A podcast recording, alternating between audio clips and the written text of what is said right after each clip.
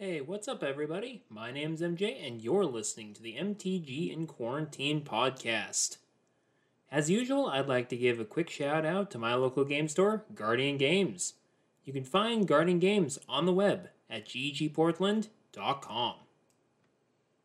On today's episode, I'm going to be talking about the things that I really enjoyed about building a mono white bordered commander deck for an upcoming game that is going to be staged at some point, hopefully soon, between myself and my friends J-Ro, also known as Coach J-Ro, the Unsummoned Skull, and Peter, aka Mono White Border.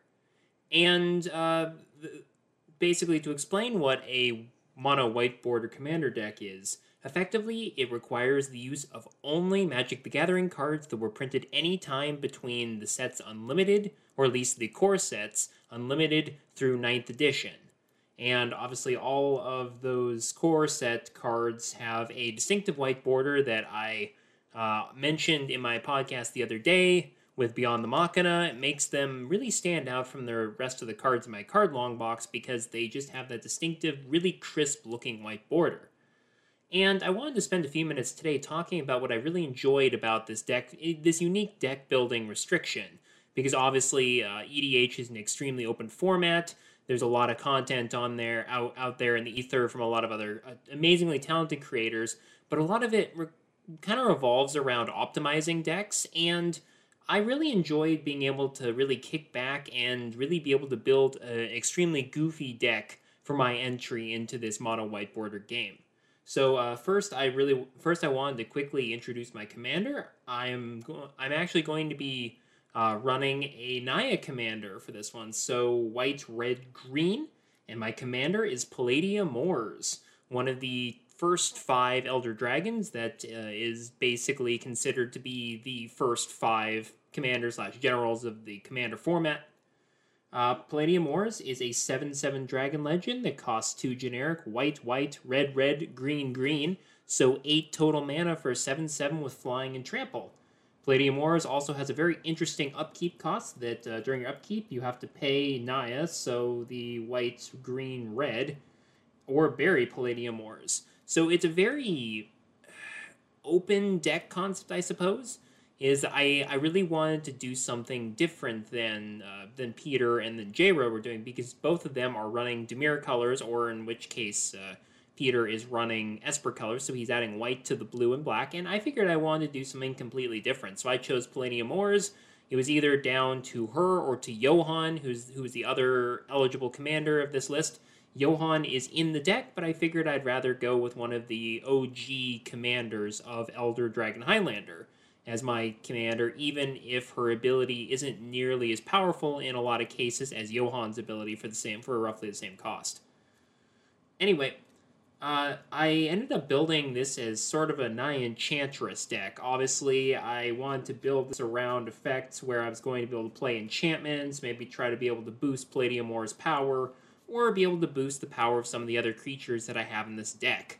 And be able to utilize payoff cards like Yavimaya Enchantress and Verduran Enchantress are pretty much the only payoffs for running enchantments in this deck, but given the kind of limited card pool, I ended up running a lot of enchantments that obviously these days would have been completely power crept out of the format, but in the mono white bordered meta could actually be quite decent.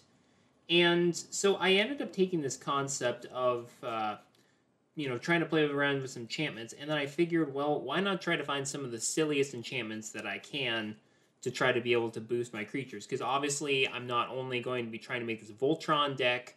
Uh, if it, obviously, if I can equip Palladia Mors with some enchantments and swing in for lethal commander damage, that's great. But again, I don't want to have that be my only win condition. I have other creatures in my deck that can benefit from the boost given to them by the enchantment auras that I have in my deck.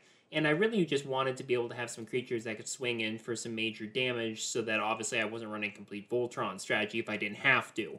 Obviously, that is one option in this deck, but it's not the only thing that I have going for it. Anyway, I really enjoyed this particular exercise because it really forced me to dig deep into the history of Magic to really be able to find some cards that were playable, or, you know, even if they're not completely the most powerful, obviously, I, I still wanted to give it a kind of a fun shot with a where the deck wouldn't be completely useless, and I was going to be able to add some of my own interesting quirks in the deck building process to the deck. So the fact that there's an extremely limited card pool really intrigued me from the first time Peter requested that I start building a deck for this for this upcoming game. Because obviously I really enjoy old border cards. Again, like I mentioned earlier, I really love how the white border cards pop compared to the standard black border of the of the current border or even of the older border styles. I really just love that nice crisp clean look of the white border cards. So this obviously was one of the, the main reasons why I wanted to start the game. But but again, I really enjoy restrictive deck building uh, constraints, and the fact that I was able to uh, the fact that I had access to a lot of the the er- game's earliest core sets allowed me a lot of flexibility and really being able to see a lot of the cards that Wizards of the Coast back in the day thought the players really wanted to play with, kind of the effects that a lot of players wanted to play with, things like that and I was able to really try to be able to pick and choose what I wanted out of a you know still fairly large card pool. Obviously, we don't have access to a lot of the most powerful spells in the game, but the fact that I still have uh, the ability to play both Lightning Bolt, Red Elemental Blast, and uh, Swords to Plowshares is a sign that I'm still able to get some really powerful cards that still have some utility today but obviously are completely legal in this format and actually quite good in this format. Obviously, Swords to Plowshares is an extremely powerful white card for one, instant for one, where you can exile target creature and its controller gains life equal to its power. And the fact that I was able to put this in my deck obviously gives me some very good removal. I am not I I know that my opponents in that game are going to be running some extremely powerful creatures, and the fact that I have a Swords to Plowshares in here gives me an opportunity to try to interact with them even though I'm not playing blue. And uh, obviously, that's going to be one of the biggest challenges that this deck is going to face. Is that all of my opponents, I think, are going to be playing blue in some shape or form, and that means having to deal with a lot of counter spells. So uh, obviously, I had to start running some interesting protection things in in this deck to try to be able to deal with the fact that I'm not running blue. But again, back to the restrictive deck building thing, I just really enjoyed trying to be able to figure out how I was going to be able to build an Enchantress deck uh, use, utilizing only these core set cards. Obviously, an Enchantress deck is not something that I've built previously, so it was an opportunity for me to really be able to dip into a part of the card pool that I've never really been involved with before. Obviously, I have a couple of friends who have Enchantress decks. I, I know a guy from a local game store who has a very, very powerful Tuvasa the Sunlit Enchantress deck that is uh, quite broken in in a lot of cases. And the opportunity to try to break some new ground was very interesting to me when I wanted to uh, try to build an Enchantress deck of some sort. Obviously, I was going to run green, I was going to run white, but the thought of being able to add red really intrigued me. Obviously, red is not the largest part of the pie of my overall deck. Obviously, it's the tertiary color because the because obviously there's more synergies between green and white and enchantments. But the fact that I was able to include red in Palladia Mors' uh, color identity really allowed me the opportunity to use some cards that I'd never seen before for maximum effect. And the fact I was able to add some interesting red enchantments to the deck, I definitely think adds a lot of flavor, which otherwise would have been missing had I just run with the two color green white pairing. And I just really. The, the fact that I ha- still had access to a whole lot of very popular, very powerful cards really intrigued me. Obviously, ninth edition cards in, in general were much more powerful than their third edition counterparts. Trying to be able to pick and choose which cards from which years was definitely part of the part of the learning process for me. I I could have easily gone with all ninth edition or eighth edition cards, but just my interest as a deck builder and trying to build something funky and new really pushed me towards trying to build with a whole bunch of like third to fifth edition cards, or maybe in some things from Chronicles, or or if I get a revised card or two for a couple of cents here or there, something like that. I really wanted to be able to try to find some of those diamonds in the rough that even if they wouldn't necessarily have the most powerful impact in the game, they would certainly make people laugh. And you know, if, if you've been listening to my podcast for a long time, you've probably heard me talk about my deck building process. Maybe someday I'll do a full podcast on what I really look for when I'm building decks. So uh, definitely let me know on Twitter if you're interested in that sort of thing. But I really wanted to try to find some kind of unique effects or cards that don't really ever see play and be able to put those in the deck because even uh, because like I said, if I even if I don't win, the fact that I'm putting these different cards in that other people haven't seen before, haven't seen played before, hopefully I'll be able to get some nice laughs out of that, and you're going to remember that game.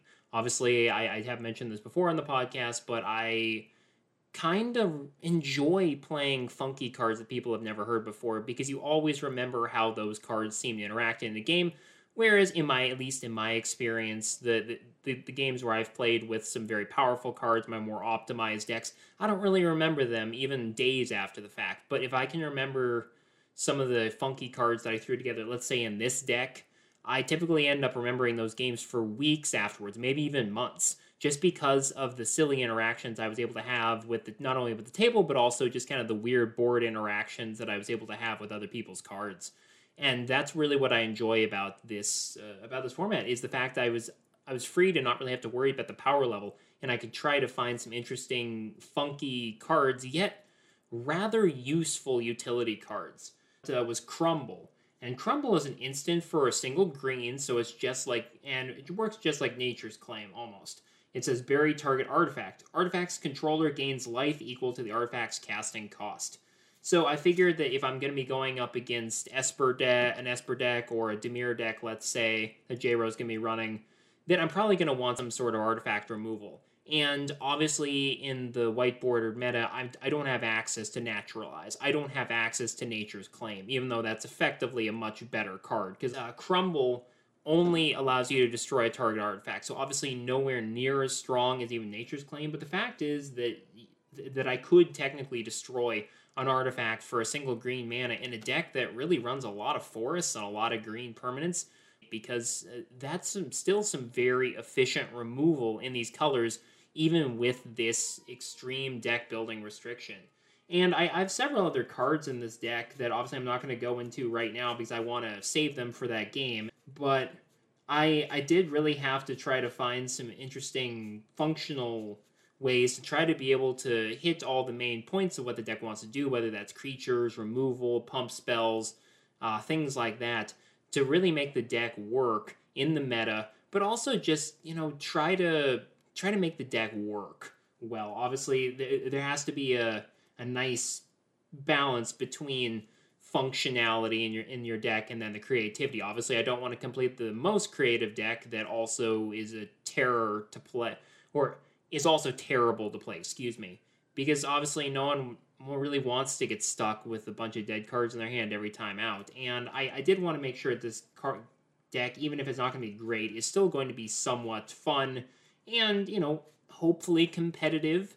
So again, I'm not going to really go into a lot of the cards that are in there, but I really just enjoyed the challenge. And and it's and it's one of those things where again, I will talk about this in a future episode that I really love restrictive deck building themes because they force you to try to come up with the best lines of play possible with a very limited card pool. And the fact that I had a very limited card pool allowed me to be extremely creative because I started being able to start looking at cards from each set and thinking, huh, obviously I could try to go for the power play. There's a bunch of really powerful cards in here. But I also decided to try to build this deck on a budget. That's right, I built this deck for about $35 or at least most uh, the cards have a total value of about 35 to 40 dollars obviously i had a couple of them already on hand but the fact is is that the cost restriction was also something that i self-imposed on myself that wasn't necessarily part of the meta the, the agreement that we made when we were building these decks but it's something that i wanted to put on myself because i wanted to see how much mileage i could get out of extremely cheap cards.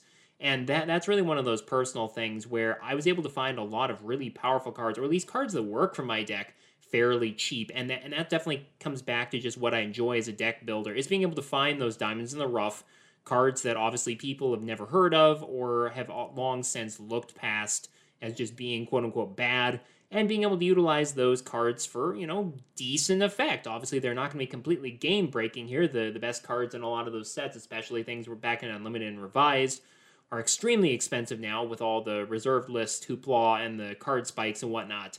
But the fact that I was able to find so many great cards from you know from revised, from third edition, from fourth edition, fifth edition, uh, it just it's really a testament to just how far I've come as a deck builder and how much I really enjoy having that restriction placed on me because I, I feel like that's when I stopped trying to follow the line of what a lot of players would consider to be an optimized deck and I really start to just bring out my personality as a deck builder. And that's and that's something that I've really been harping on a lot here on my channel is play what you definitely play what you want. I'm not here to tell you what you should or should not play. I'm just here to say that I really enjoy the creativity forced upon me by deck building restrictions. And this deck is no exception. Sure, Palladia Mors is not exactly a great commander. Even Johan is a much better option. And yes, there are far better commanders that were available in the in the overall card pool. However, the fact that I could play an OG dragon from that basically was one of the first four or five to ever be uh, utilized in what in the format that eventually became what we know as EDH today really stuck with me, really resonated with me because it's just it's it's an interesting card. It's got some pretty seriously interesting art. I mean, here's Palladia Mors with their mouth open, breathing fire, I guess. And, and and and and there's just some skulls here in the background, and she's in this cave. I mean, this is some seriously awesome art. And uh, so thank you, Edward Beard Jr. from 1995 for creating this Palladia Mors art because it's really kick-ass and I'm really looking forward to piloting this deck on stream or just just you know anytime anywhere. So obviously it's the lowest powered deck I've probably ever built, but I'm still really proud of what I've been able to do given those restrictions. Well, given all the restrictions that I've put on myself and were also foisted on me by the concept of the mono white bordered deck. And I really think it's one of the most interesting decks I've recently completed because it just it takes everything that I enjoy about building decks and really sent it to an extreme. I do enjoy building decks using cards in my collection, but the fact that I was able to learn about a whole bunch of really silly old cards really pushes it over the top for me. And that's why I'm really looking forward to piloting this whenever we are able to get that mono whiteboarded game online. So now I want to hear from you. What do you think about restrictive deck building uh, concepts like this? And what do you think about restricting yourself to only the core sets from Unlimited all the way through 9th edition? You can let me know on Twitter, where you can find me at, at MTG in Quarantine. You can also find the back catalog of my podcast episodes on Spotify, Google Casts, Apple Podcasts, and wherever fine podcasts are found. Well, that'll about wrap it up. For the MTG in Quarantine channel, my name's MJ. Have a great rest of your day.